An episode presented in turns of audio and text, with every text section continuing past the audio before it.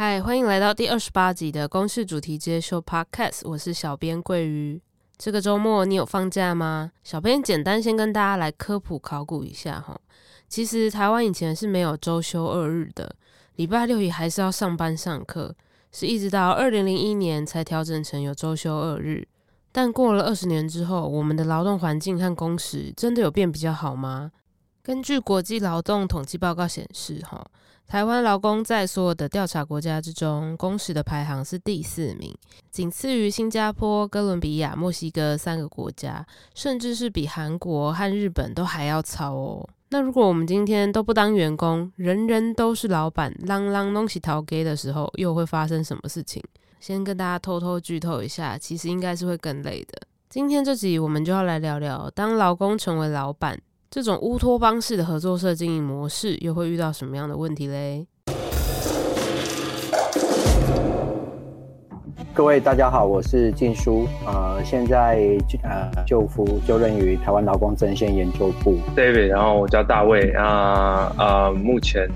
是在一个系统柜的工厂，然后我们是这是我们自己家里的那个公司这样子。大家好，我是福大器管系呃杨君琪老师。大家好，我是林家豪，那我来自台中和平，我是泰雅族的。大家好，我是阿慈。然后我有两年的工作经验，从事美术相关的销售工作。大家好，我叫孟胜奇，我是提斯皮工作室的创办人。好，我是台湾主妇联盟生活消费合作社的理事主席彭桂芝。我是林家伟，那我过去在工会服务将近十年左右的时间。每个人对工作的愿景还有期待都不一样。换个位置，换个脑袋，我我自己当老板之后，我完全就是这样的状态。企业该如何的经营管理跟成长，可以给呃我们一些。看法的大多数的人都会是在一个共同利益的角度去思考，怎么样让这个组织有更好的发展。台湾其实过往非常强调这一个劳资关系，我们往往都认为说我们是需要仰赖一个资本体的这个组合，那也很想用合作社的角色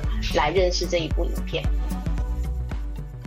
今天的与谈人有瓜吉，曾任游戏业高阶主管，这几年也当了老板。经历过劳方资方的角色转换，他认为老板跟员工最大的差异就是要扛责任，负责承担决策以及营运的风险。杨贵志，法律白话文创办人，贵志律师在纪录片中看到不同经济模式的可能性。他常常思索，当企业不以盈利为优先考量时，该如何生存下去？他是今晚的主持人，让我们欢迎瓜吉杨贵志。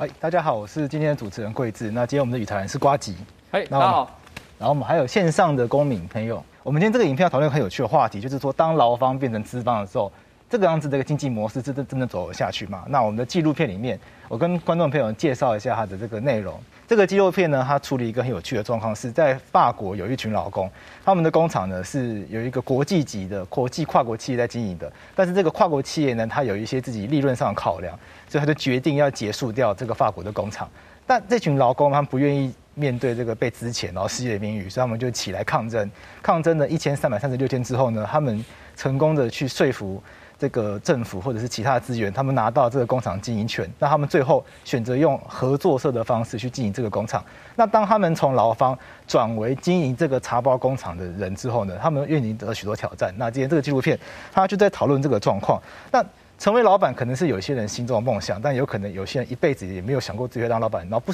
不不小心之间自己变成老板，然后发现自己要面对很多全新的挑战。所以一开始想要先问问瓜吉，说瓜吉，你以前当过主管，然后现在经营上要上班不要看，你觉得这两个身份上面有很大的差别吗？其实关于劳资双方的转换，我有一个很有趣、很有戏剧性的案例，就是大概在很多年前，我父亲的公司呢，因为我父亲曾经也是一家中小企业的老板，然后曾经有一段时间，因为我爸爸正好生病的关系，没有办法处理公司的业务，所以我代为他做了很多事情。然后那个时候呢，正好公司发生劳资纠纷，然后要开协调会，因为那个劳方集体有点想要向控告公司嘛。那这时候，我想这个作为专门做劳资协劳资争议的这个律师，我想你一定处理过很多这类的问题。我们会先开协调会，不会立刻就对簿公堂。对对，会先协调。对，那那时候我爸爸公司是在台中嘛，所以我就先到台中去跟他开劳资协调会议。当时我是代表资方，跟他们开。那时候当时很多劳方在那边愤愤不平，不相信资方的各种说法，缺乏信任。其实这个我完全都可以理解。对对对对对对对。虽然我觉得我没有任何欺负他们的恶意，可是他们当时是不能相信的。但我觉得我也同完全可以理解。但那一天。早上，我跟他们开完劳资协调会议，再搭高铁回到台北，继续去我原来的公司上班的时候，我老板把我叫到那个办公室，他就跟我说：“今天下午我们公司要大规模裁员啊，已经跟这么巧，对，这么巧，这么巧。”然后他就是因为我当时是中阶主管，然后他就跟我讲说：“来，这边是一份名单。”其中有一个人是在我的部门底下，他要被裁员，他是裁员名单上的一部分。一个人，你要负责跟他面谈，告诉他说他今天要被支遣了。所以你知道吗？在同一时间，我觉得我好像在早上，哇，我先去处理我爸爸的这个对这个劳资协调，然后我代表代表资方。对，到了晚上的时候，啊，下午我还是劳方，可是我我又在代表资方，对，去支遣一个劳工。那时候那时候内心的冲击真的非常大，想说今天到底是怎么样一回事？我还记得那一天我要支遣那个那个劳工的时候，我们那个部门的员工。他听到我要支遣他的那当下，他愣了大概十秒钟，然后跟我说了一句话。他说：“呃，今天我小孩刚满月，我带着他的蜜月蛋糕，然后放在冰箱里面，所以等一下你可以请其他的同事一起吃。”哇，这个太冲击了吧？对，我当下心里想说，这到底是发生了什么事情？对，嗯，那你看完这个影片之后，你觉得你有什么样的感受吗？我觉得。你知道，作为一个现在也是公司的老板，对，其实我很好奇这个合作社的经营模式是不是真的可以成功？因为你知道，我们在看纪录片的时候，它常常会有两种不同的拍法，一种是。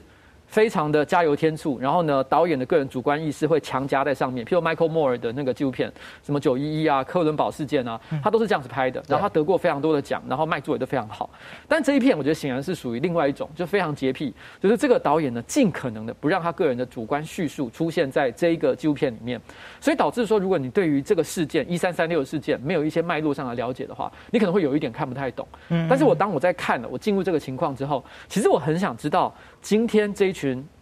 老公严格说起来，他们并没有真的变成资方，他们比较像是，因为以合作社的形式来讲话，他们有一点点像乌托邦社会的一个色彩，就是没有任何一个人是老板，我们大家是一起共同，没有人说了算的这种状况。对对对对对，我们一起共同把这这个道理真的在人性上来讲是有办法做得到的吗？我不确定。我很希望这部这部纪录片可以给我一个答案，但是到了最后的时候，我们会发现。这部片呢是一个开放性的结尾，即便到了今天，我还是没有把握一三三六像这样的运作方式到底是不是可以成功的。因为这部纪录片里面揭示了很多，我觉得我个人在过去这十几二十年的工作经验里面违反人性的事实。像是哪些？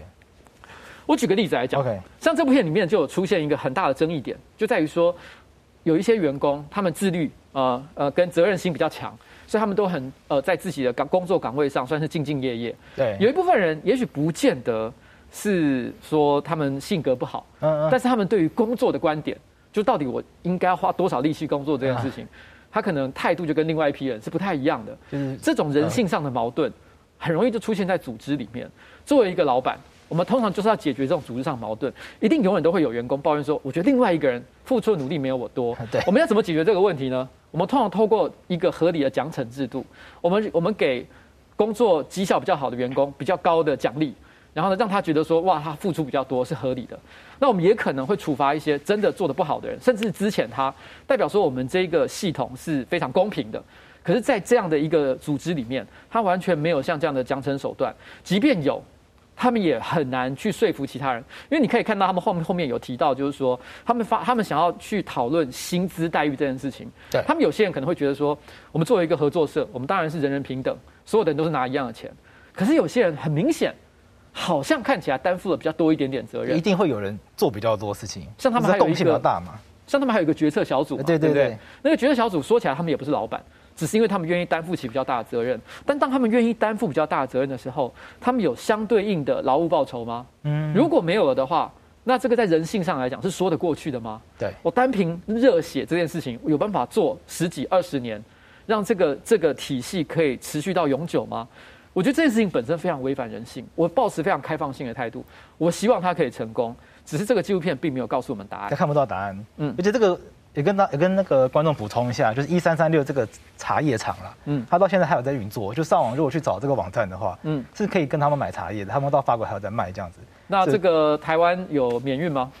可以我看看，可以写信去看看，只是可能现在要等很久。哦，对对。那我们今天线上有许多的公民朋友加入，在开始之前呢，我想要来调查一下，就是。我们今天这个影片啊，纪录片，它呈现着很像是可能老板啊、主管阶级啊，跟劳工阶级这样身份上的认同上的转换，角色上的转换。那在讨论这个转换之前呢，我想要先来问一下大家说，觉得自己会比较认同资方啊、老板这个身份的，会比较向往这个身份的，可以举举手吗？就一位，因为老板是邪恶的代表，所以愿意承认自己是那个邪恶资方的，这个人是比较要有勇气一点。那我们就先从。大卫开始讨论好了，大卫，你的想法会是什么？啊、呃，两位好，那个我自己也是蛮认同瓜吉刚刚说的，就是可能在合作社方面，他们的确是没有一个很完善的一些 可能奖惩制度，就是公司或是一个单位，它还是需要有人去承担一些责任。你说做生意，他没办法说大家啊、呃，没等到等到所有的员工大家的意见统合了之后，然后我们才去做出决策，那其实你会错失很多商机。然后跟第一时间的的的状况，所以我觉得这个利益良善，但是它在现实面实行起来可能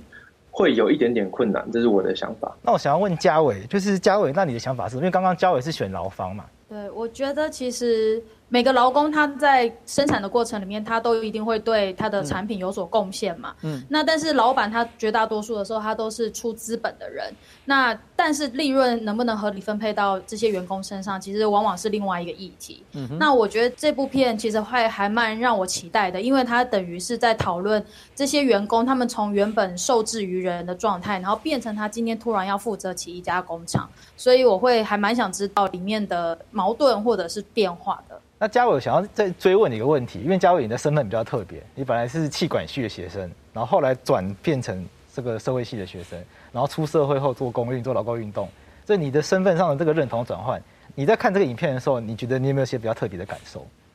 嗯，有啊，因为这个呃，经营一间企业跟在处理劳工的议题其实是很不一样的。那我自己之所以会有从气管系转换到社会系的历程，其实主要是因为我当时。在气管系的时候做了一份报告，叫《企业概论》。那我们选了一间国内很知名的车厂作为研究。那这间车厂本来是在一个严重亏损的状态。那很多教科书都会说，它可以起死回生的关键，是因为它把工厂搬到苗栗，然后要求所有的劳工也要跟着搬到苗栗，并且把一些上了年纪的人资遣掉。那在做这份报告的时候，我其实是感受到。呃，企业管理它其实是一个比较以利润为取向的学科。那这个人在里面的处境就不是这个学科的关怀。那其实跟我自己本身想要念的科系是有所差异的，所以我后来才会选择从气管系转到社会系去。嗯，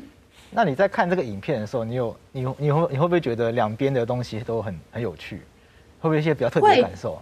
对，其实坦白说，就是在做劳工的组织跟企业管理。基本上都是在处理组织的问题，所以其实它，但它只是组织上所使用的方法是不同的，跟它的核心关怀是不同的。所以，呃，当一间企业它要从一般的这种，呃，以利润为导向的工厂，然后变成一间合作社的时候，当然里面有一些殊途同归的地方，但是我觉得出发点应该都还是要以人为中心为思考。我还想再问一位是阿慈。阿紫，我看因为制作人帮我准备你的背景，你被你当过夹心饼干，他们是这样形容你的，被夹在劳方跟资方之间。对，因为就是他们是家庭企业，然后呃，我的身上可以吗？可以，可以，嗯。然后我他们是家庭企业，所以就是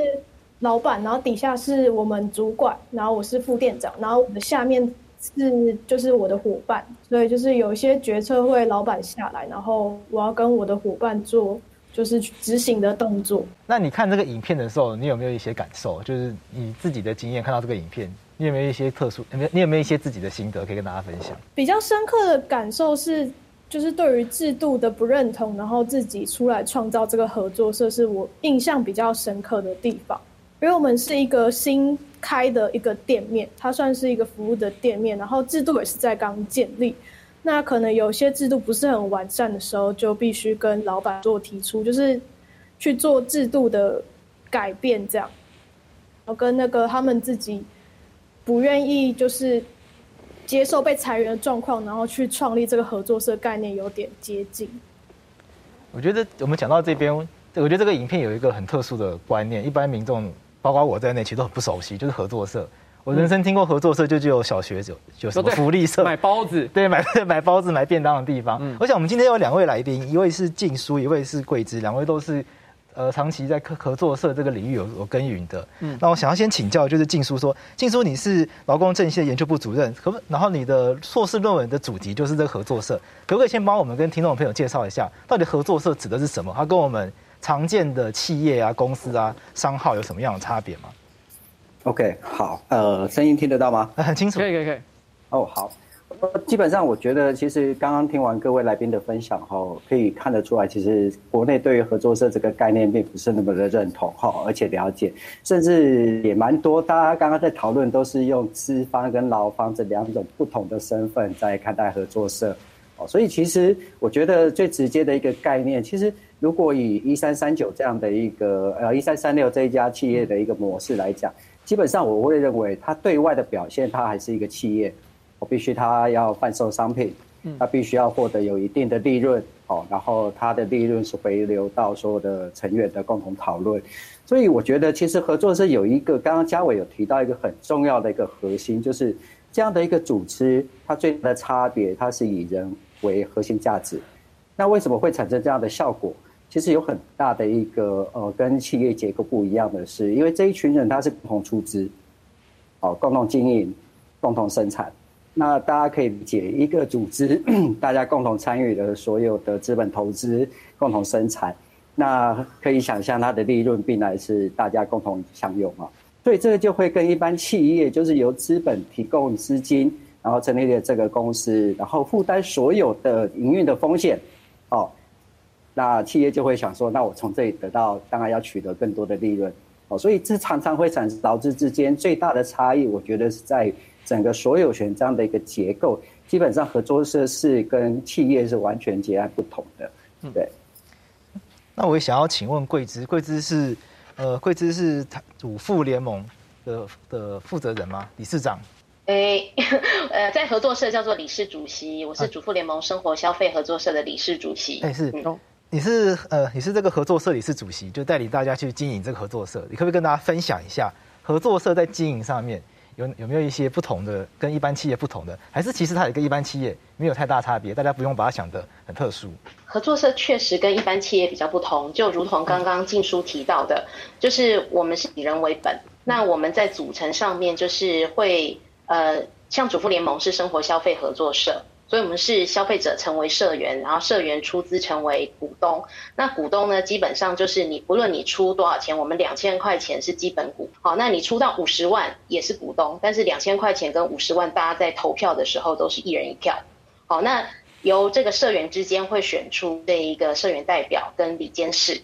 那理监事在组成理事会，有点像是企业体的这一个董事会。然后呢，由理事会这边决定了整体的经营方针、经营的方向。那方向决定之后，再去聘任适合的这个业务团队，就有点像一般企业的这一个呃经营呃总经理啊，或者是他各个业务部门。所以刚刚静书有提到说，我们是用企业体的形式在经营，确实是。但是在后面，它利润分配的方式，我们叫做结余。那我们所有的钱不是以就是说我们要累积很大的利润当做思考，而是以我们可以维持这一个组织可以永续生产下去的方式来做思考。所以在看一三三六的时候，你会看到他们其实很多讨论，虽然他会陷入他原有被联合联合利华带领底下他的这一种劳资之间很冲突的地方，但是他同时必须回到他自己本身已经是主人了。主人的思考的时候，你就会想你怎么样让你这个组织体可以往下继续经营下去。那合作社本身其实很强调这个民主的沟通，所以在影片里面你也看到他很多民主沟通的这个部分。那我们也一样是会遇到这样的情形。你们的合作是在经营的过程中沟通，你觉得是容易的吗？这个也等一下我们会有更深入的讨论，但是这部分我想要先聊一下。我觉得，因为我觉得这个，因为这个蛮蛮跟我们一般的经验很不一样。因为大家想象的企业经营方式，就像瓜吉讲的，是有个老一个老板，然后可能下个指令，然后大家就去做。哎，我们沟通的成本是非常的大哦，就是因为合作社有一个很基本的精神，就是民主，所以呢，我们有很多很多的会议，从地区的会议到理事会，一个月开两次会议，然后每一个产品上架要有上架的会议，有很多很多的这个沟通，但是这个沟通其实也帮助就是加入的社员更加了解他选择的这个经营的这个事业体，它本身是什么组成的。所以内部的向心力会因为沟通的关系而变得更强。那当然缺点就是你会觉得要决策一件事情要凝聚很多的共识。嗯。哎，我可以好奇问一个问题吗？因为我觉得像呃，不管是静书或贵芝，你们对合作社的经验应该是有非常多年了。像主妇联盟在台湾也存在很长一段时间了。但是呃，我相信像大波多数这样的合作社呢，其实它的成员应该人数相对来讲可能是比较少一点点，也许十人、二十人。我想大概要到很大规模的，我可能比较呃比较少见。我想知道一下，在国际上来说，像这种合作社，它目前如果在处理比较大规模的沟通问题的时候呢，它到底是怎么做的？我有办法经营像一家工厂，假设今天这个工厂成员一百人甚至五百人以上的时候，那他这样子复杂这么大的沟通成本，他是有办法可以成立的吗？我先讲主妇联盟的例子，等下在技术可能有国际比较的例子。主妇联盟社员是八万两千多人，所以我们在沟通上面其实是会分很多的层次。我们在地区上面有地区选出来的这一个地区营运委员，然后他会在地区营运委员每一个月会召开一次会议，嗯，那这个会议会在网上传到理事会。或者是各自负责的，比方说负责社员教育的啊，或者是沟通我们合作社产品的这一个产品的会议啊，然后它是分层不断的往上传递，也会由上往下传递。所以呢，其实本身其实是有很多分责分权的部分在进行。那我想国际上面的案例基本上也是这样，但这个部分可能要请技术补充。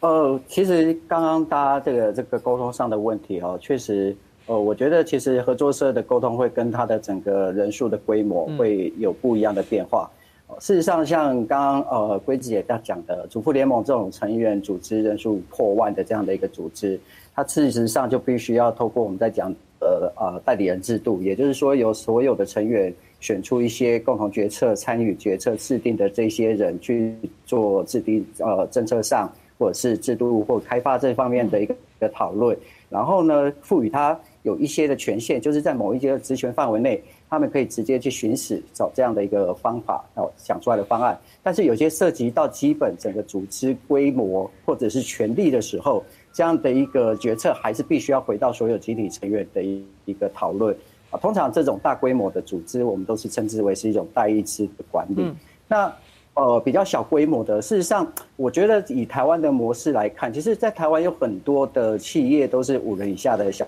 小公司，我想其实大家都很身边应该都看过这种小规模的组织。事实上，这样的组织其实，在以我们在讲的这种民主式的讨论里面，它是一种直接民主的方案。也就是说，我们所有的成员共同就某一些我们觉得必须要共同讨论的议题，大家共同呃商讨。那其实这种我们在讲的像一三三六这种 worker 性质的合作社，有一个比较不一样的，它跟消费合作社比较不一样是，它的沟通成本会稍微少一点。因为这些人工作的地方是一起的，嗯，好，那比如说像有一些消费者，他可能散在各个地方，你要把人聚在一起，相对是难，哦，然后大家可能所面临到的问题、碰到的状况，其实也不一致，嗯，哦，但是这种我们在讲的这种 worker 为核心的这样的一个合作社，因为大家其实，呃，下班之后就是直接把门铁门拉下来就开始讨论，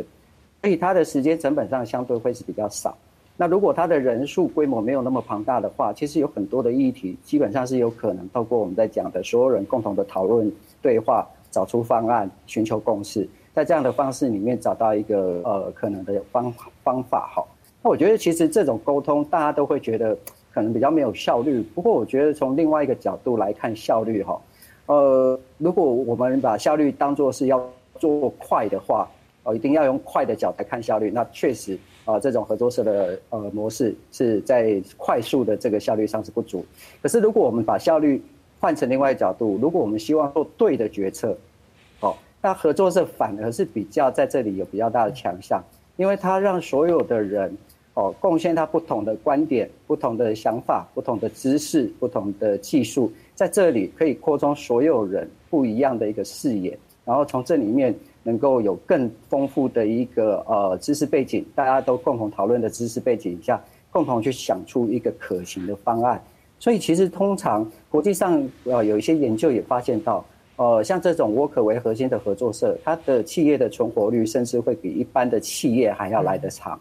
哦，这其实也是这种我们以 worker 为核心合作社的一个很独特的一个它的优势。那我现在想要把我们这个焦点放到比较偏资方这一边，我想要问宪琦，就宪琦，你听完静书还有桂枝的分享之后，你会觉得你自己的你在，因为你是一间公司的老板嘛，你自己你觉得你自己企业的经营的经验上面有办法做到像这样子的一个沟通方式吗？还是你自己并没有认同这样子的沟通方式？您说像是合作社这样的？呃，合作方式。我先问你，那你在公司里面，你会如何的跟自己员工沟通？你会是大家聚在一起开会，找出一个大家都能接受的方法吗？还是你会是比较，我是老板，我觉得应该要怎么样做，那我来说服大家？应该说，第一步一定是大家聚在一起，然后先看看大家的对于这件事情的想法，也许它是一件坏事或是好事。OK，那当他大家一起讨论的时候，他大家都一定会有一个共共，就是共通点跟一个。就是大家都没有交集的部分，那其实我们在中间，我们就要去妥协一个中间点。那通常这种时候，我我会自己会认为说，其实任何的决策绝对是没有全不绝对不会有人全部都是认同，就是不会全部有人认同。所以说，其实你作为一个负责人，你必须要有一个决策能力，就是说要让大家知道说这件事情为什么必须这样做，这件事情被妥协的点是什么。所以其实我觉得这个反而是比较重要的部分。所以对我来说，共同决策跟所谓的独裁决策，就是可能我负责人决策，其实这件事情其实对我来说没有那么的绝对性，大概是这样。我觉得，我觉得今天这个讨论，我们刚好线上的公民就我们有发到稍微跟制作人讨论过，有一些就是比较可能他们的工作经验上面、生命经验上面比较偏老方。有一些可能就往资方这边走，往老老板这边走。然后我们又有一些，我们又有几位学者有研究这个议题的，包括气管系的教授杨教授，然后又有这个桂枝，然后有嘉豪是经营过合作社的，然后静书当然就是经研究合作社这领域的，这很像一个大型的老资会议，劳方资方，然后又有产官学代表。今天的今天的这个节目有点这种感觉。有。所以接下来我想要把这个讨论，我想要往个方，我想要先去往一个方向讨论，就是说我们花了很多时间讲沟通这件事情，因为听起来合作社。跟一般的企业，他们沟通的模式很不一样。嗯，那我想要先讨论看看说，哎，为什么会需要沟通？那我想家纬因为在工会，在空服工有当过任秘书长，那有带领过大家同事罢工，就是说劳工为什么当劳资不能沟通到一个状况的时候，他可能就会走上罢工这个局面嘛？那劳工这边为什么会选择走到罢工这个地方去？那他在意点会是什么？其实很多时候都是因为没有办法跟雇主取得一个好的协商的管道，或者是协商。虽然有协商管道，但是总是没有办法在谈判桌上面谈成，所以导致劳方跟资方之间总是会有冲突。那其实以一个观点来想就可以了，就是对资方来说，它最重要的就是利润极大化；但是对劳工来说，最对他最重要的就是他的职业安全卫生，还有他的工时，还有工资问题。那比如说以我曾经处理过的华航空服员罢工来说，那个时候资方也会有一种话语。话术，他就会说，哎，其实现在在谈判桌上，我们什么都可以来谈呐，但是呢，有三个东西不能谈。那工会就会很好奇啊，就想问资方说，那是哪三个东西不能谈？资方就跟他说，哦，要人、要钱、要价这三个东西，我们没办法跟你协商这三个议题。然后工会就会非常的傻眼。其实所谓的薪资、工时还有休假，这就是劳工们在职场上面最在意的三个东西。那资方虽然愿意跟你在协商桌上面，好像面对面的在协商了，可是他不一定会想要那么做。那坦白讲，我一直都觉得工会是一个非常民主的组织。为什么会这样说呢？因为呃，以企业的架构来说的话，企业它是一个正三角形，最上面的就是董事长、总经理，他们的人数非常的少，可是他们掌握了整个公司的方向。最基层的员工人数是最多的，但是反而他们没有相关决策权，但是在工会里面是完全不一样的状态。工会它的组织是一个倒三角形，最上面那一层就是会员，而在工会法里面就直接明定了，就是会员大会或者是会员代表大会就是工会的最高权力机关，所以反而不是理事长才是工会最重要的人。在工会法里面，其实理理事长他只是代表呃工会的代对外代表人而已。所以这其实是工会组织跟一般的企业组织非常不一样的地方。那包括说在工会，一般来说工会的会员大会里面必须要决议三个内容，第一个就是预算书，第二个是决算书，第三个是工作计划。也就是说，这个工会它今年度打算要动用多少预算，它的预算科目要用在哪些方向，及它这个年度的工作计划是什么，这个都是由会员来决定的。可是，在公司里面，基本上都是由董事长或总经理来决定，所以工会它本身就是一个非常民主的架构。那另外再提到说，我之前曾经处理过罢工的案件嘛，以罢工来说的话，它必须是会员超过半数以上同意，它才能够执行。它也不是理事长今天一个人说了算。可是我们常常看到很多企业卷款潜逃，基本上就是董事长或总经理一个人说了算，就把所有的钱都掏空了。所以，其实我会觉得，在工会工作的经验里面，会让我体认到说，民主是一件很重要的事情。但是，相对应的，就像刚刚几位与来宾所分享的，其实民主它必须要付出很大的沟通成本。那这就是很多组织里面必须要去克服的问题。那我就想要请教杨教授，就是我们今天线上有福大机管系的系主任杨君琪杨教授，就是说。为什么我们的商业组织发展到今天这个模式，会是像嘉伟想讲的这样，是一个正三角形呢？它并没有往所谓的这个嘉伟讲的这个倒三角形的方向去发展。我想刚才呃大家所说的那个呃呃，是不是？劳资它就是一定是对立哈，嗯、那事实上我们现在也是常会说，呃，我们企业要以人为本，嗯，然后或者是我们其实去谈到现在有很多我们鼓励社会企业的成立，哈，或者是呃那个我们也许会用社会型的企业，或者是用呃社会企业，或者是我们会说社会呃一些新创的事业。好，那我想，呃，在年轻人里面，大家其实也都听过像绿藤生机，对不对？或者是像鲜乳坊，好，那呃，他们也大也会是以人为本的这样的一个呃方式，在成立一间企业，在在做一些营运，好，所以呃，我我想说，劳资的双方的呃，他不见得一定是会在一个对立的一个状态下。那可是你大部分看到劳资双方的这个对立的那个状况呢，它会是在一个比较大型的一个组织里面。好，那在因为在大型的组织里面呢，当组织的规模变大的时候，它势必没有办法呃用个人的方式来做呃沟通，尤其是跨部门的沟通。好，那这时候它必须呢要设立一些规则。他必须要设立一些结构，甚至他要有一些纪律，好，来呃让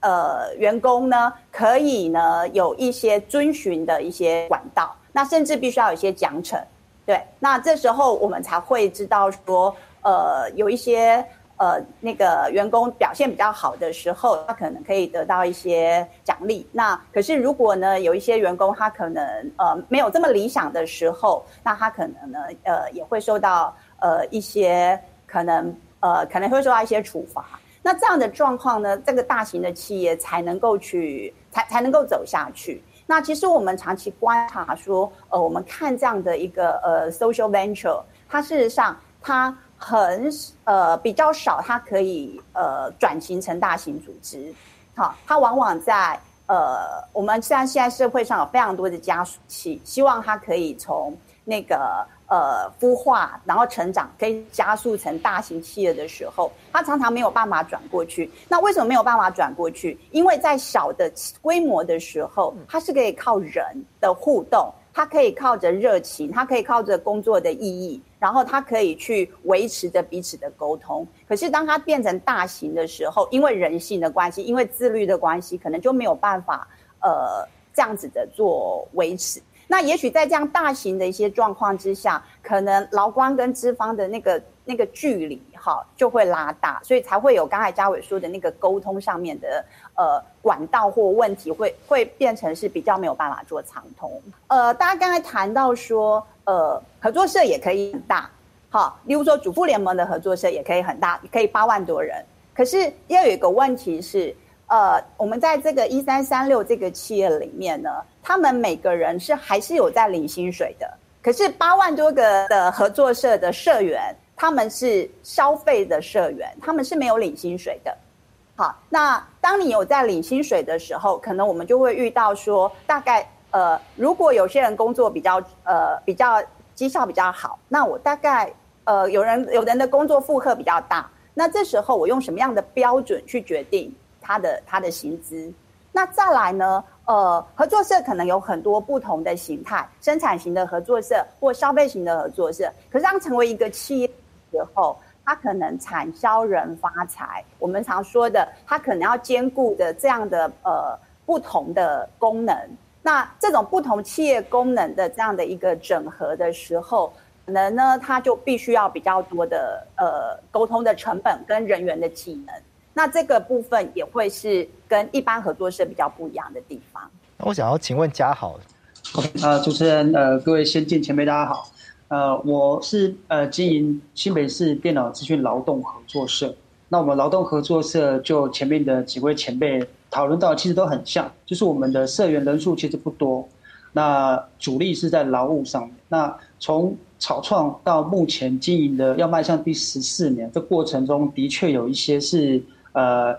共同决议啊，还有一些是产生一些呃需要沟通的一个过程啊，这部分倒是有一些可以跟大家分享。那我我前面有听到陆续听到几个朋友在讲啊，我觉得沟通的部分，以我沟通到目前为止，我觉得可能不要期待说沟通能够一次就沟通到位，这个沟通是很长期的。那而且像刚刚前面我们主播联盟还有其他团队在讲，这个沟通会花很多的成本。很多的时间，那很多时候我们可能觉得说，呃，这个部分这个决策有可能在某一个时期就应该完成了，但是可能要花很长的时间。那我，呃，这个可能要回归到我自己的合作社来讲，我们觉得，呃，我们自己合作社当然也有一套，呃，生生存之道了。哦，那我目前生存到现在，我们觉得在决策者其实前面有很多可能，呃，几位前面没有提到，可能像是我觉得。呃，本来就有决策小组啦，哦，就像是理事会啊，啊，监事会做监视、做监察的动作。那这两者之间还有一个叫做呃协调会。那在监事跟理事这当中，可能产生一些一些呃嫌弃的时候，或有一些争议的时候，可以协调会来做决议。那倒也不是所有事情都要理事会或者是社员大会完全来决定。我们当然要放权，让我们能够呃有像理事会下面可能还有一些经理，或者是像我们所提到，像国外、国内都有一些像是协会控合作社，或者是公司控合作社，其实都有一些这样的一个新形态的一个呃管理模式出来。到这边让我想到一个前辈就告诉我，他们就做呃有关像长照类的，那他们可能在中南部地区，但是他们。也有机会想要来到北部，呃，承揽一些工作的时候，当当时就有一些呃审查委员会问他说：“你南部的怎么样来到北部来来做承揽这边的工作？”那那个那个理事主席也告诉我一个很好的一个呃说法，他带的是制度。那我们觉得合作社来讲，当然就是制度面很重要。我们当然要从从这个过程中，从前面讲到的沟通，我们。不见得在短期内就有结果，但是我们期望的这个结果是对众人有帮助的。其实这个才是最重要的。那有时候我们要让社员很充分的了解做这个决策的难处跟未来受益的程度，我们必须让他知道。呃，我们可以讲比较白一点，就是说要让这个资讯是对称的、对齐的哦，就是我们所谓的决策小组跟社员。都是能够站站在同一个位置去思考同一个点，那所以产生我们共同的目标来去完成。好，所以这个部分来讲的话，在我这边还有一些像管理上面，我也像刚刚前面呃瓜吉也有提到啊，瓜吉也有提到说他呃他觉得说应该要有一些适当的警告的警告性的一些条款，或者是惩罚性的措施，这部分我也呃。蛮认同的，因为其实我们做劳务的部分来讲，毕竟来的都是要赚钱嘛，或者说来的都需要得到相对应的报酬。那这个时候你，你你提出来的，你你拿出来的产值，究竟能不能让合作社长往前进？当，如果没有守这个氛围的时候，当然还是要有一些奖惩的制度，一定要带。那目前在我的合作社场里面，跟我所认识的社场里面，其实这样的机制。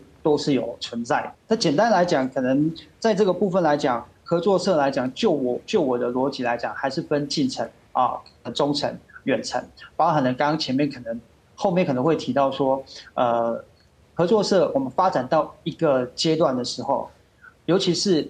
社员比较少的情况下，我们又是做的是纯劳务。以我们合作社来讲，每个都是做颈，我们开玩笑叫颈部以上的工作哦，因为我们就是可能写成是开发一些软体，所以可能我们到最后会有一些呃小组织出来，因为某几个呃可能三五个，他就是他就是固定承揽某一个公家部门的一个案子，那可能一段时间之后，他们已经成型了，那所以这个部分我们没有办法再去把他们框在我们一个合作合作社里面。所以我的合作社来讲，有蛮多社员是最后就出去自己成立一些呃合作社，或者成立其他的组织哦，来来能够去啊、他就是在合作社吸收到养分之后，可能他到社会上可能照顾更多的呃就业机会。那以上我大概简单做一些说明。其实我们讨论到这边，我们觉得我会觉得说，好像有一个关键性差异，就是说到底公司跟合作社内部的成员。彼此要沟通到一个什么样的程度才可以做决策，好像是一个关键性的差异了。像是在影片里面，针对到上班时间能不能跳舞这种，其实很知微末节的事情，可是，在一般公司中就会觉得这是个纪律的问题，那应该就是主管要决定，那通常不太可能嘛，很难想象。可能上班不要看比较特别。不会，我们可以，应该可以。对我们，我们我们公司的上班形形态是非常的自由啦。但我觉得这个最后这一幕画面呢，我觉得可以说是这个纪录片最画龙点睛的一幕，因为中间你可以看到他们曾经讨论过一件事情，就是呃，作为呃这个工厂的员工，劳工啦哦，劳工应该说劳工，他们其实有些人。就会开始觉得说，有些其他另外一部分的工作人员其实没有那么的敬业，他们可能提到像制服的问题，哎对，他们一开始会觉得说啊，他们好像有一些不太守则常守守常规，那或者是工作的时间，有些人可以愿意呃来加班，有些人不愿意，各式各样的问题，但他们也只能这个道德劝说了，就是说啊，那希望你可以多付出一点这个，因为大家也都是很辛苦在工作嘛，用这个方式去说明，然后到了最后的时候，其实有一个有一个劳工。他在现场，他就跟另外一个劳工开始跳舞。其实这一幕是很可爱的，纯粹就一个职场上来讲，你可以感觉到他非常的友善。但是你可以感觉到，另外有人可能对这件事情是有些意见的，虽然他没有把他有意见的那一幕给他拍出来。对。可是你可以看到他在解释嘛，他在解释的时候呢，听着解释的那个人，我的解读啦。但是我觉得这边是可能我的解读，每个人看起来是不太一样。他完全不愿意回他任何话，你几乎可以说，我觉得他可能有一点点生气。对。他就说你不应该做这件事情，他觉得不不不应该上班做这件事情。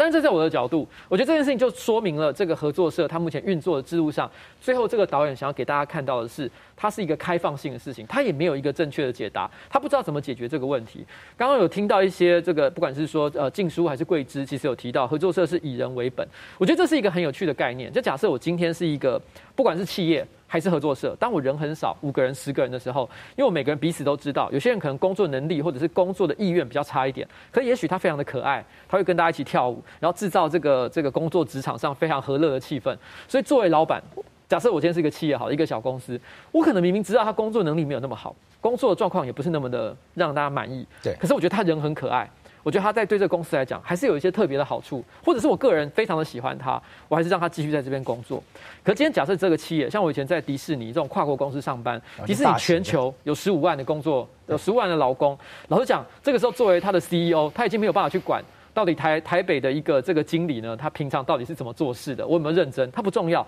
他看一个数字就决定我可不可以。继续留在这个这个组织里面，有一个公司，我觉得大家可能都会听过，叫 Netflix。现在疫情期间，大家每天都会在家里看 Netflix 的美剧嘛，对不对？那 Netflix 呢，它就有一个很有名的制度，就是它每年一定会刷掉一个一定比例的员工，可能十趴左右。真的、哦？对，它它它有一个制度是这样，不管今年他赚多少钱，大家的绩效有多好，不管，反正我一定有十趴员工，我就是要我就是要 fire 他。所以他要求所有的人在这一年里面，大家都是要兢兢业业。你每个人都要跟彼此、跟同事竞争。如果你一旦做不好的话，反正你只要是落在这个吊车尾，对不起，反正明年你就不会继续工作了。可是这个在一个以绩效为主的、以利润为主的这个企业里面来讲，这个手段非常的合理。可在合作社里面，这可能就是一个难以想象的事情。对，我想要就是从这边我们来延伸看看，问两位，问宪琦跟那个跟大卫，就是说，一路这样讨论到现在。你们有办法想象在你们自己的公司里面用合作这这样的模式去经营吗？就一切事情我们都来追求共识，来去跟所有的员工达成共识，我们就努力的沟通，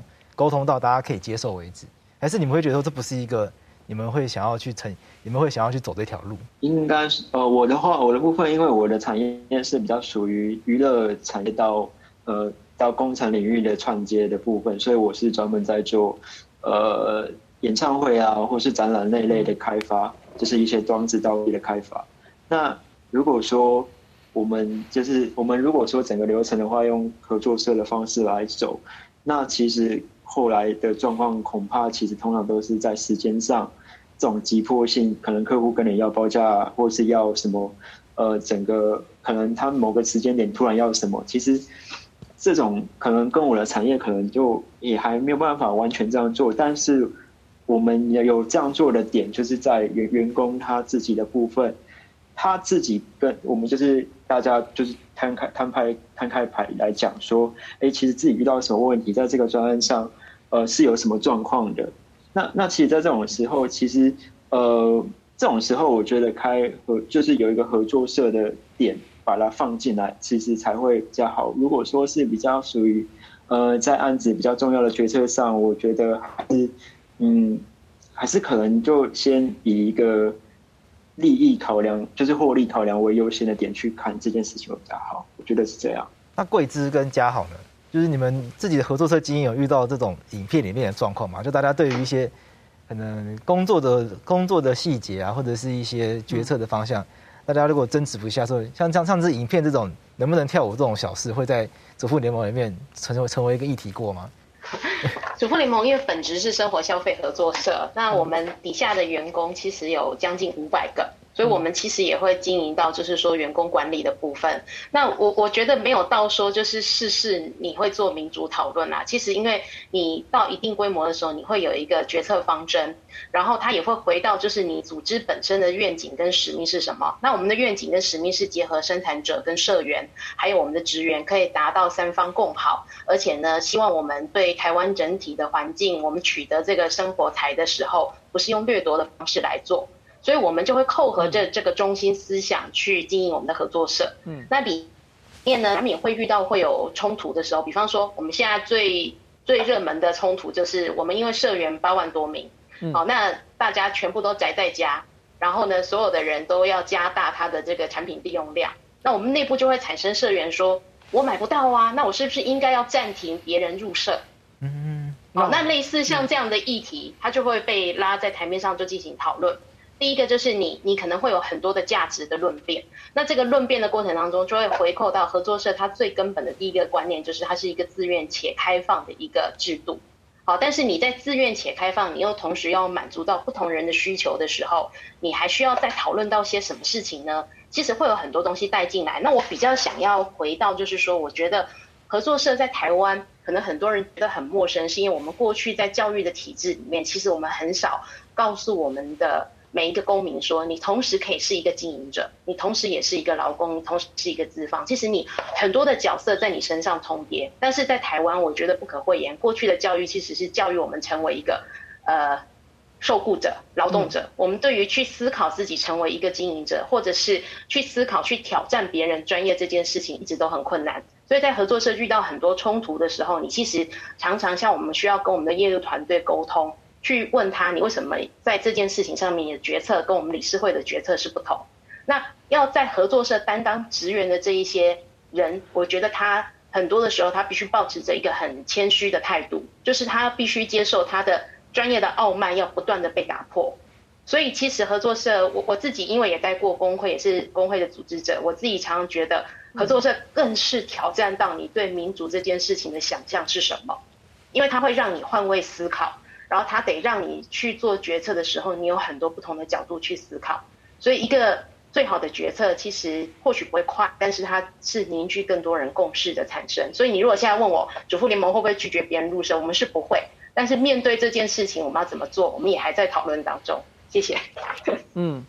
那嘉好呢？呃，我们合作社比较特殊一点哦，因为人数比较少，那我们又是。做资讯相关的服务，所以我们经常讨论，就是说咖啡豆要买哪一家的，然后该不该买牛奶啊？那今天应该谁来泡咖啡之类的啊？那但是后来都解决了，因为就是习惯了嘛，就大家自己就泡咖啡，自己泡自己的。然后就是因为我们办公室就像咖啡办公室一样，反正就是自己找个位置好好做，那就把事情做完。那但是回到我觉得刚刚呃前面有一个点我忘了跟大家提到，其实合作社有很好的机制啊，就是我们有一个呃我们年度的营运计划。其实这个营运计划我们就可以在这个计划里面，刚刚扣合到我们刚刚的呃。呃，桂枝理事主席这边提到的，可能就是我们有远程目标，我们有共同的一个需求，这个可能就可以在在我们的这个营运的计划书里面跟大家讨论之后，那再交由我们的决策小组来做执行。那我们我们目前来讲，因为人数少，那目前就是这样去执行的。但是我们目前比较以我们合作社比较常遇到的，其实不是内部的问题，其实是外部的问题。这部分其实我也跟我们进树老师一直在沟通，也跟他请益了很多次。就像我们台湾，其实我们都会觉得说，为什么在为什么合作社大家那么的陌生，但是却又知道他，因为以前学校就有一个福利社嘛，所以大家都觉得，哎，对，你们就是福利社。我们早期大家都说你们就是福利社，我刚我都跟他说，对，我们就是福利社 的那种机制啦。但是其实衍生到后面，我们是做劳动性质之后，又是做资讯的。你看，你想想看。资讯前面再挂一个原住民，那就觉得哎，好，扣得起来吗？那所以我们其实一开始就是开始做这样的一个努力，尝试看看。所以我们呃十来年其实都一直在做同样一件事情，就是我们在做对的事情。我们希望做我们呃，因为原住民在早期来讲，可能要回到学校里面来讲，可能比较不会有人告诉族人说，你就去做资讯嘛。因为我们我们以前生长过程跟我们所得的一些资讯的设备可能比较晚一些，所以早期像我这个年纪来讲，大家都会说，哎，你可能女生呃女性可能就会跑去当护士啊、老师啊，男生可能当警察或当军人啊，或者或者是等等，但是不会有人说，哎，嘉豪你去念资讯好吗？其实不会，但是在但是在一个我们在都会区的部分来讲，大家都很呃习以为常，很正常，因为家里都有人有一台电脑，所以其实我们在做的事情就是说，可能让。族人能够习得资讯的这样的能力，同时又可以兼兼具的，就跟庆树老师一直交往的，就是我们有民主共决的机制，这个才是我们跟所谓的社创组织或者跟企业最大的不同的地方。我又想要再回来挑战，就是两位老板，就是宪琦跟大卫，就是说，刚刚刚桂枝还有这个嘉伟，那个那个大卫，哎，不好意思，刚像看刚刚桂枝还有这个嘉豪，他们都讨论到这个，我觉得有很重要的，然后很关键的差别就是说。这个共识形成部分，你要形成共识就会有沟通嘛，那你势必就要接受批判嘛。嗯、那你们能够接受在自己公司中被员工批判吗？如果今天这个员工的反抗的力道大到像是有嘉伟像这样的人来率领出来带罢工的话，两位会两位会用什么样的心态去面对这样的事件？就你们有在公司里面，你们会用什么样的方式去面对来自劳方这样子的一个挑战？其实呢，当然说你遇到员工来跟你挑战，或者是员工有不同的声音的时候，我觉得，我觉得最笨的方法就是你要你你用你的身份去压他，那个我觉得是最笨的方法。我觉得如果是我的话，我会倾向于是说，哎，我先听你的想法哦，因为我觉得大家都有有很合理可以可以可以表达你自己的的意见的的空间。那我觉得这也是必备必备的，那就是说我们依照他提出来，好比说他觉得说可能可能他的就好比说有的人可能会觉得说他的休息时间是不是应该要再长一些，或者是说我们最近的订单是不是太多，那那可能要跟跟接单的人反映一下说，哎，我们是不是要调整一下，要把要把要把交期延后等等的，要不然就是像其实最最最直接的一个例子是。刚好我前几年刚开始在公司上班的时候，有遇到一例一休这个法案的上上路这样子。那其实那个时候我们自己也去上了很多课，然后也是要回来，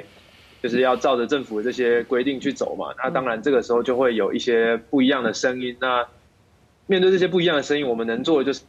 把我们知道的东西，然后。就是完整的表达给给给员工们知道嘛。那在在他们了解这些情况之后，其实大家就会提出他们自己的看法，然后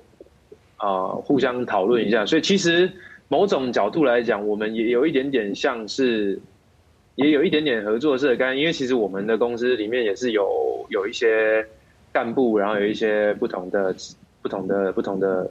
单位这样子，所以大家会会聚在一起一起。讨论这样子。那我想问宪琦另外一个问题，像嘉豪他有提到说，他们合作社会去追求一些比较特殊的目标，将原住民跟资讯这样的落差去结合在一起。那像宪琦刚好提到说，你觉得公司最重要的是要去关注利润有没有可能去赚到钱嘛？那你觉得这两件事情，像这样子一个社会愿景的目标跟利润，在你你觉得在你的公司里面是有可能兼顾的吗？哦，可以的，因为因为其实我刚好我最近在疫情之前，这次疫情之前，我才跟我的新来的就是呃工程师讲过话。啊，那其实他的跨域的别就是他他的跨跨领域的产业就是艺术产业，所以他其实很渴望的就是把艺术领域的相关作品，就是比较属于一些粒子生成的一些特效啊，然后把它做的嗯，就是做一。更深一层的规划，这样，那其实我就会跟他说，呃，我这边其实没有没有没有那么在意的事情是，呃，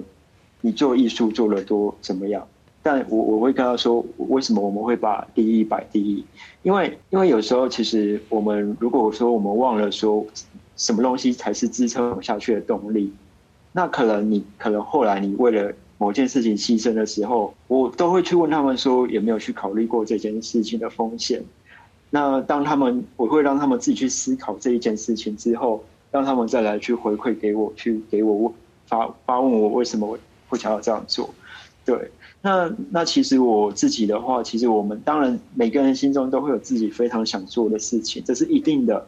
但是你必须去知道的事情是什么才是面包，这个面包能带你走得更远。能让你有更大的力气，所以你才能把事情做得更好。这就是我给他们的观念。嗯，那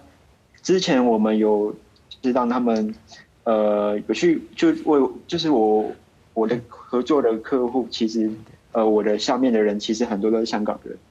那香港人的个性，如果大家有呃合作过，其实他们就知道，其实他们是很敢反映意见的，比起台湾人来说。所以其实跟他们合作完之后，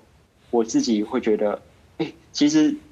他们回馈的意见很好，就是你会觉得他们用一种很强烈的表达，让他们知道他们的立场是什么，他们想要说什么事情。后来我们就是我们不可能一下子去解决这些问题，那我们当然就是只能在往后的过程里面每一个案件去做适度的修正，大概是这样。嗯，谢谢。我想我们今天这个影片。想想要讨论的议题背后有一个更大的框架，就是说我们在政治上我们追求民主，那我们在经济上，我们日常生活中这些企业这种组织，它有没有可能去实现所谓的民主？我想最后这个议题，我想在进入到这比较深的议题之前，我还是想要问看看阿慈，你自己现在可以选的话，你会想要选哪一种？你会想要你会想要试试看进到合作社来去工作看看吗？还是你还是会想要选择一般这种传统的这种企业来试试看？听到这边为止，你的想法是什么？我目前是就是在转职的过程嘛，然后呃也是在找就是偏我是雇主这个角色。但是我听完就是刚刚就是大家分享合作社的这个可以是劳方也可以是资方，那我自己就是。想法有一点点改变，就是我其实可以尝试看看，就是合作社这样的工作适不适合我。我想问杨主任，就是说你觉得在企业里面去实现这样子的一个尽量去共视觉这样的方式是可行的？在企业内真的有可能民主化吗？呃，企业可以尽量的去做这样子的呃一个设计，但是它一个前提是，呃，企业里面的员工他必须要把这个企业当做是他的组织。好，那当做他的呃，就是说呃，我我们常在说哈，呃，一般呃，如果我们出资的话，我们说资本家他事实上是呃，他他出资去创立这样的一个企业，那他实际上是我们看到的是经济的所有权。好，可是呃，我们也常常在说，员工在这个组织里面，他奉献他的劳力。好，那事实上他其实应该也是要有他的所有权。那所以，在很多的大的企业，后来他会做的一些，就是做分红入股，让你觉得，哎，我我也是这个企业的一份子的时候，他可能就会更有归属感，更有责任感，可能他就会比较自律的去呃为这个企业做呃做呃在工作上面会比较比比较尽心的尽力。好，那是在这个时候，如果说呃。呃，合作社也是这样，所以基本上在消费合作社，刚才我听到好像说，主妇联盟你是出两千块就可以变成是，你就可能一样是有这样的一个所有权的概念。好，那呃，可是如果当大型的组织没有办法完全让企呃让员工去所拥有这样的经济所权的时候，我们可能可以增加的是让他觉得有心理拥有权。那心理拥有权的话，他可能就会比较有责任感，比较有归属感，比较有认同感。那他也会觉得说，他可能就会偏向比较自律，可能他也会比较自主的去做这样子的一个呃工作上的表现。嗯，是。那静书呢？因为技术研究这个议题，你觉得经济有，你觉得企业或者这种经济民主是可行的吗？就让真的让大家来形成共识。好，呃，基本上已经是呃，欧洲其实美国或者是在英国都是一种普遍的现象哈。我们先回到企业这个概念哈，我们今天现在谈的企业，它是放是用一个所谓的所有权结构，也就是说有资本来拥有这个所有权，然后资本的比例来选出董事的席次，然后决定我们在这里的决策权利。所以，其实企业的最根本回到一个概念，就是这所有权的分配比例会决定整个企业内部的一个决策结构。那其实，在欧洲其实有非常非常多的一个不同的一个形式，像美国的 ESOP 就是员工所有权的的概念，其实啊，他会鼓吹一个企业让员工拥有百分之三十以上的股权。哦，你想想看，如果股东呃员呃劳工拥有百分之三十以上的股权，他在董事会也占有三分之一的席次的时候，事实上他有直接参与决策，好，直接参与决策的机会。那像在法国 Scope 或者是西班牙的劳动公司，它基本上也都是以员工哦，也就是我们在 Worker 这样子拥有半数以上股权作为一个指标。那为什么会有这样的设计？其实有一个很根本的一个呃命题，就是说。我们想象的企业通常会是怎么样去做这样子的一个决定？哦我们在讲的呃决策，其实它背后代表的是一个权利，也就是股权的一个支撑点嘛。好，那我们谈到很多这样的一个企业概念，其实，在欧洲的模式我们都会觉得很遥远。可是如果回到台湾，事实上台湾也有。我举一个例子，事实上台湾有很多的小公司，都是几个人共同创业。哦，这种共同创业的公司，大家其实可想而知，大家其实都是出资，哦，大家共同经营，哦，所以其实在这个讨论的过程，其实它会是，如果大家的股权一致的话，它必须要尊重这个组织，就会尊重所有人的意见，然后尽量在所有人意见里面，大家找出一个共同的方案，哦，所以其实像台湾这种小规模的创业者，其实本质上已经相当接近这种经济民主。只要他的所有权一致，他不是按照由完全由呃资本出资做多多的人来做最后的决策，基本上都会有这样的一个可能。那我其实还想谈一个概念，其实我们刚刚在谈的沟通哈，我觉得其实我们都把沟通跟决策呃放在一起，而事实上沟通跟决策是不同的阶段。好，在呃包括合作社或，我们在的就是以呃以人为本的企业，沟通有一个很重要的前提，也就是讯的透明。好，那在公司里面，其实呃，我想开过公司的，或者是呃在公司上班的，其实公司最大的问题是资讯通常是只有，而且关键资讯是只有少部分几个人知道，才不会，不然的话也不会有那种劳工通常早上去上班才知道，发现哎铁门拉下来，上面贴一个哎停止营业，哦，都到最后一刻才知道这种状况。好，那资讯透明化有一个很重要的前提，因为如果我们放在呃合作社这个概念是。因为合作社的所有成员都是所有权人，就所有权人的结构来讲，这里面它会形成一个资讯透明的一个呃平台，哦，让大家能够在一个资讯透明的状况之下，基本上会是会有效的加速它的沟通的效率。哦，其实沟通通常会有阻碍，是因为大家所拥有资讯不一样，然后大家的身份不同，大家要承担的风险不一致。然后按照所谓我们在讲的个人的本位主义，其实就很难，比较难有比较呃相互理解的状况。可是如果我们今天在一个资讯透明，大家拥有一致的知识，然后我们又可以在一个呃讨论的一个过程里面，事实上这样的沟通其实会让所有的人更多的理解，呃彼此之间的想法。那沟通结束之后，才是进到所谓的决策。好，那在合作的事实上，大家都有一些误解，大家都觉得说合作社做决策的效率会比较慢哈。不过刚刚其实已经谈到了，合作社有一个特色叫做一人一票，哎是，哦，这个票最重要的概念就是在适当的时候就会用投票的方式来做表决，好，然后做最后的一个决策。所以通常合作社会有一个模式，也就是说，我们会把呃不同的议题分层次来讨论。什么样的层次，我们会花更长的时间先做沟通、资料的收集、彼此的对话，然后在最后，比如说超过哪一个时间点 deadline 之后，我们才用一人一票方式去做处理。然后有一些相对的不是那么的涉及到所有人，不好意思，因为时间关系。OK，那这边时间可可能只能讲到这边，不好意思。好，没问题，没问题，没问题。因为我们后面还有两位分享，因为我们嘉伟跟桂枝他们有问题想要提问，所以我们想留点时间给他们。不好意思，不好意思。好，那我想要分享两个东西。第一个东西是，其实现在呃，虽然大家好像会觉得现在的企业架构是比较不那么以人为本的，或者是不那么透明的，但是其实有另外一个政策大家可以思考，就是企业内的劳工董事，让劳工有机会可以进到董事会里面去取得相对应的资料，或者是能够进行一些决策。那另外一点是，呃，我长期在从事工会的活动，其实有一个很重要的一点是说，我们希望可以把人从劳动里面解放出来嘛，然后重新回到一个人身为自由的状态。那在这里我就有一个问题很好奇，想要想要问瓜吉，就是我想问瓜吉是说，你会觉得你是一个在管理一间公司的人吗？为什么会这样说呢？是因为瓜吉应该是。呃，瓜吉也确实是在从呃有开了一间公司，然后经营上面不要看，嗯，然后里面有非常多的成员，然后大家会有一些创意的发想，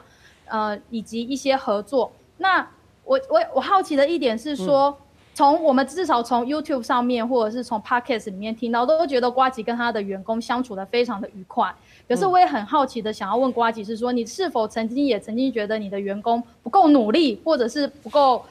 那达到你的目标，这个时候你会怎么解决呢？哦，然后你有曾经想要真的把某一个人踢出你的团队过吗？当然你不用说是谁啦，我只是说你是否曾经有过这个念头。然后，呃，作为一个经营一间公司的人，我觉得你的使用的方法也许可以给大家做一些参考。对，嗯，那我们让桂枝也把问题问完好了，因为我们时间剩一点点。好，好，我我这边也问的问题其实是类似，但是比较硬一点，就是说呢，其实。在企业体里面，或者是合作社，其实呢，本质呢，都必须是公民对他自己所进行的这个权责关系要很清楚。嗯、所以我想问挖吉的问题，其实跟嘉伟很像。嗯、当你在跟你员工沟通的时候，你的员工其实理解他怎么去他相对应的这个权责关系吗？因为如果要民主的前提，其实是大家知道他负的权跟责是什么，这是相对应的。嗯、那你在实际上你经营的现场，大家怎么理解他自己的权责关系？谢谢。OK，我觉得他们两个问题就是我今天其实就是最后我也想要问你的问题，因为大家都知道你是经营上方不要看的老板，对对对。对，大家比较不知道的是法律白话文其实也是间公司，所以我也面临一样的状况，就是我跟我的就像刚刚就像刚刚嘉豪啊、静书或者是像大伟他们讲，就是说我们我们这公司其实人数也很少，就是你要说我们有什么沟通成本，也没有大到像什么国际企业，没有像杨主任讲那个国际企业然后很难沟通的状况。对，那你在你的公司里面会怎么？你会怎么样去面对这个状况？因为你又是创作者，那你又是管理者嘛。其实说真的，今天的所有的这个公民里面，正好有一个人是我认识的，哦，但是没有 C 了，就是嘉伟。OK，那嘉伟之前在空服员罢工的的这个案这这个事情里面，其实我们跟他有互相合作。像他刚提到的这个劳工董事，就是当时也有提出来的议题之一。对，哦，那这个这个东西，呃，我先讲，其实上班不要看，就是我现在所经营这个团队，因为人数说真的也不是很大。跟我以前所待过的一些跨国企业比起来，真的是小非常多。他大概现在只有十七个人而已，所以基本上每一个人我都叫得出名字，我也都知道他们工作的情况，所以我比较不会担心有谁状况比较不好。但是我认为，不管你是做主管也好，还是是做自己的老板，你不管是只要是有在管人的这个职责。你如果没有 fire 过人，没有资遣过员工，就表示你真你还没有真的了解这个工作的意义在哪里。我并不是说资遣员工是一件很开心的事情，大家一定要去做，而是说如果你没有做好这个心理准备，因为你永远都如果作为一个资方来讲，对不起，今天这个不是讲合作社这个概念。如果单纯是讲公司这件事情的话，你永远都会有一天都会迟早有一天会遇到一个可能不是那么称职的员工。对，那如果你长期让他。这个不称职的状况持续下去，你给他改进的计划，他也没办法做到的时候，你基于这个组织的公平性，你必须要做一些处理，所以你你迟早要处理这个问题。但是以上班不要看来说，其实我们的管理方式相相对来讲非常的民主，因为基本上呢，我们并没有很明确的这个管理架构。没有什么主管的概念，我们基本上是很扁平的。然后如果因为我们基本上是做内容产制的一家公司嘛，所以我们在内容产制上，譬如说我们要做什么样的影片，发挥什么样的创意，其实大家讨论这件事情的时候，都是一人一票。我就算是做老板，我的票也没有比较多。如果我所提出来的这个点子，大家都觉得不好，大家都吐槽我，觉得说干老板你好烂，那。我也只能够说，好吧，那就不要做我的我的想法。对，我作为老板，我觉得我只有两个功能。第一个功能呢，是有点像是常任理事国的否决权，就是说，如果有人提出了一个点子，我觉得这个点子的风险性太高，譬如说，他可能牵涉到种族歧视。或者是一些我觉得一出去绝对会被打死的话话题的话，我可能会跟大家说，这个讨论我觉得最好不要再继续，因为它对公司的这个风险来讲实在太高了。这是我可能会唯一有的权利，但是我没有办法让我自己想做的事情一定可以被做出来。但第二个，我觉得老板有个很重要的工作，就是因为最近像疫情爆发嘛，我觉得在疫情爆发前大家都过得很开心，所以想要做什么内容大家去做。有的时候有一些点子我可能觉得不是那么好，我还是让他们去做。那做坏了的话呢？等到真的是反，比如说观看数很差，我再跟他们讲说啊，你看果然市场反应就是如此。我们从实力去回推这个状况，而不是我在事前就以老板的权威跟他们说这个东西最好不要做。但是有一种情况是，当疫情爆发的时候，我们有一些我们有一个很重要的活动，开始就遇面临一个可能要延期的准备。那大家开始开会讨论，那既然这个活动要延期了的话，到底要延多久？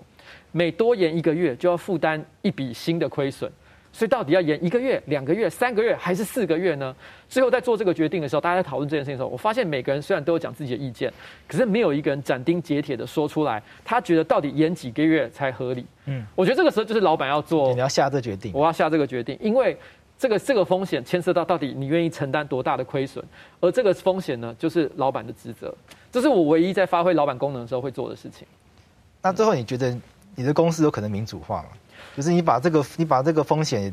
叫大家一起来分。其实这就是我当初在看这个纪录片的时候，我很希望可以得到的一个答案。坦白说，我一开始会跑出去开这家公司，一部分就是因为在我过去这段时间里面，我觉得有一些人，可能有些年轻的朋友，他会有一个错觉，就是当你的职称叫做总经理的时候，大家就以为你是资方了。其实不是，你在一家民间企业里面，就算你的 title 叫做总经理，是全公司最高的主管，其实你还是一个打工仔。对，然后领薪水的嘛。对，你还是一个领薪水的人。那我以前都是长期做领薪水，只是一路领到了最高的薪水。那我那时候有个感受，就是说，其实我对于很多公司治理，我有一些不同的浪漫的想象。我很想去实验看看。但我觉得过去这呃上面不要看，大概经营了五年，我其实一开始就采取一个非常几乎就是放任民主的一个方式去管理。可是我认为，其实我受到了蛮多的打击的，就是有一些地方，我觉得有一些人性是不可。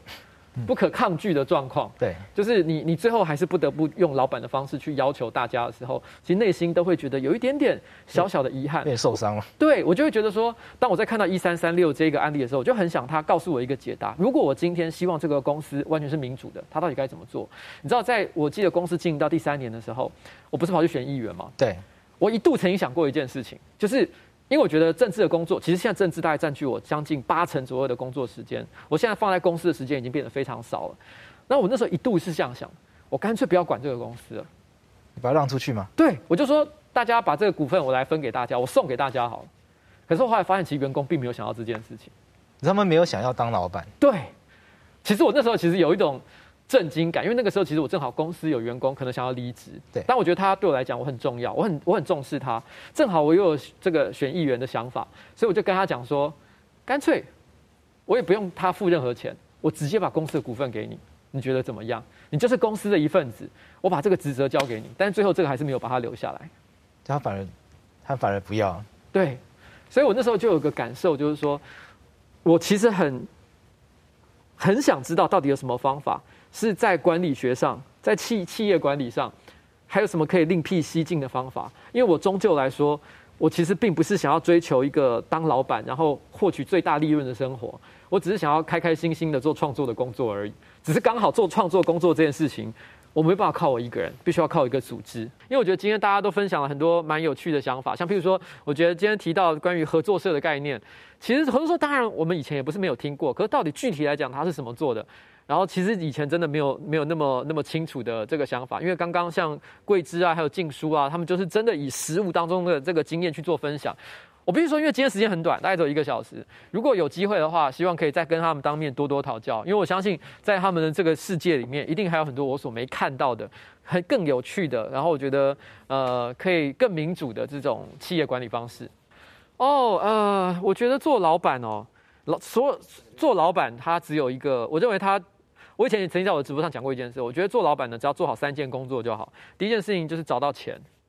就是你没有钱，你没有办法承担任何风险嘛。第二个是找到对的员工，第三个就是让这些对的员工呢能够开开心心的做事。你只要能够做好这三件事，至于你这个老板在其他部分都是一个废物，其实都没有关系。这三件事情是最重要的。所以钱找到对的人，还让他们开心的工作。如果你自认为你可以做到这件事情的话，那你就会是一个不错的老板。其实这件事情跟分手非常的相似，每个人分手的技巧不同。有的人非常的残忍粗暴，直接传一个简讯就直接跟他说对不起，我们就是就到这里为止。可大家都知道，传简讯跟大家说分手，不管是怎么样，脾气再好的人都会觉得这十分的羞辱。所以我觉得，其实今天我其实像就好像我举一个例子来讲，我常会跟我的员工讲一件事：只要你来请假，我一定会准假，不管什么奇怪的理由，譬如说我家的猫脚趾头脚趾断掉或什么之类的，随便你讲一个奇怪理由，我通通都会相信。可是我只有一个限制条件，就是你要当着我的面讲啊。当然生病那种没办法过来的不是除外，但是事假的部分，你只要当着我的面讲，什么理由我都会收。那我觉得其实分手也是一样的，你只要当着面诚恳的讲，我觉得这就是最大的关键，让他知道这一切是一个无可奈何、不得不做的决定，而且不要让他觉得你是在羞辱他。你只要好好的跟他沟通这件事情，也许我们两个人只是不是那么适合。但是我觉得你是一个很优秀的人，你会找到一个比我更好的对象，能够让他清楚的了解到这个概念的话，那我觉得分手就没有问题了。就跟我刚刚说的非常的相似。我那时候就是这样跟他说的，我是这样跟他说的。其实我也是真实这样感觉，因为我觉得他的工作状态不好，很大的原因是来自于他的心理状态也不是很稳定。所以我那时候跟他说，与其你现在留在我这里，努力的想办法解决你工作上的问题，你不如先回家。好好的休养一阵子，让自己的身心恢复平衡，我们再来看看那个时候可以怎么做。事实上，其实上班不要看呢，呃，从以前到现在，我亲自出口去讲说，请他离开的员工只有两位。那我觉得以比例上来讲，算很少了，算很少。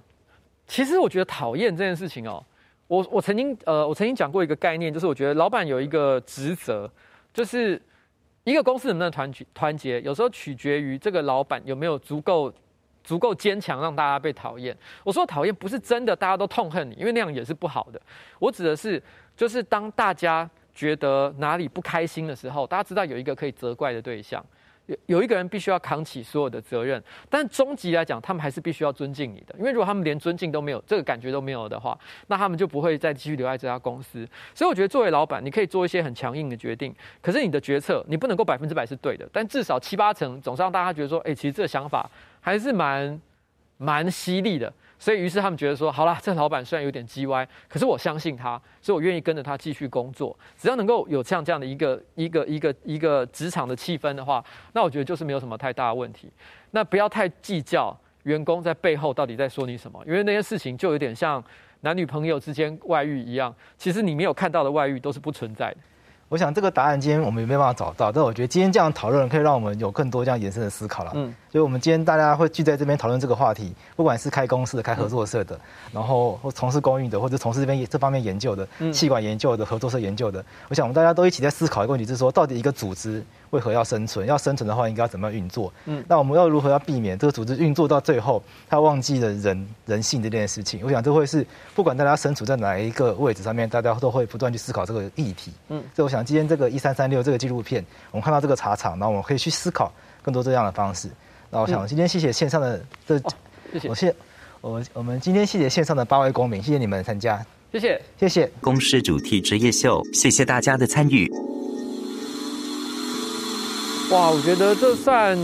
这个疫情期间不得不为的做法，你还是缺少了一点点，就是现场直接互动的那种快节奏，或者是甚至用比较恶心假白一点讲法，就是温度了哦。但是问题是呢，这也是不得不为的做法，感觉还蛮新奇的。那意比意料之外的还要顺利蛮多的。这次的讨论有很多很宝贵的东西，所以我会想要把它们听完，包括像静书还有很多分享，其实我是很有兴趣的。我必须说，因为今天很短，大概只有一个小时。如果有机会的话，希望可以再跟他们当面多多讨教，因为我相信在他们的这个世界里面，一定还有很多我所没看到的，很更有趣的。然后我觉得，呃，可以更民主的这种企业管理方式。觉得合作社很理想的这一派，就觉得说，哎，这个没有问题啊，这是怎样？那经营公司人就觉得说，哎，公司本来就应该这样，应该那样。然后在这过对话过程中，其实听得出一些好像有交集的地方，可是又一时之间没办法把它找出来。所以今天整个，我觉得整个访问的过程带给我的东西是，我觉得很多东西是要回去消化的，没有办法一时之间找到答案的。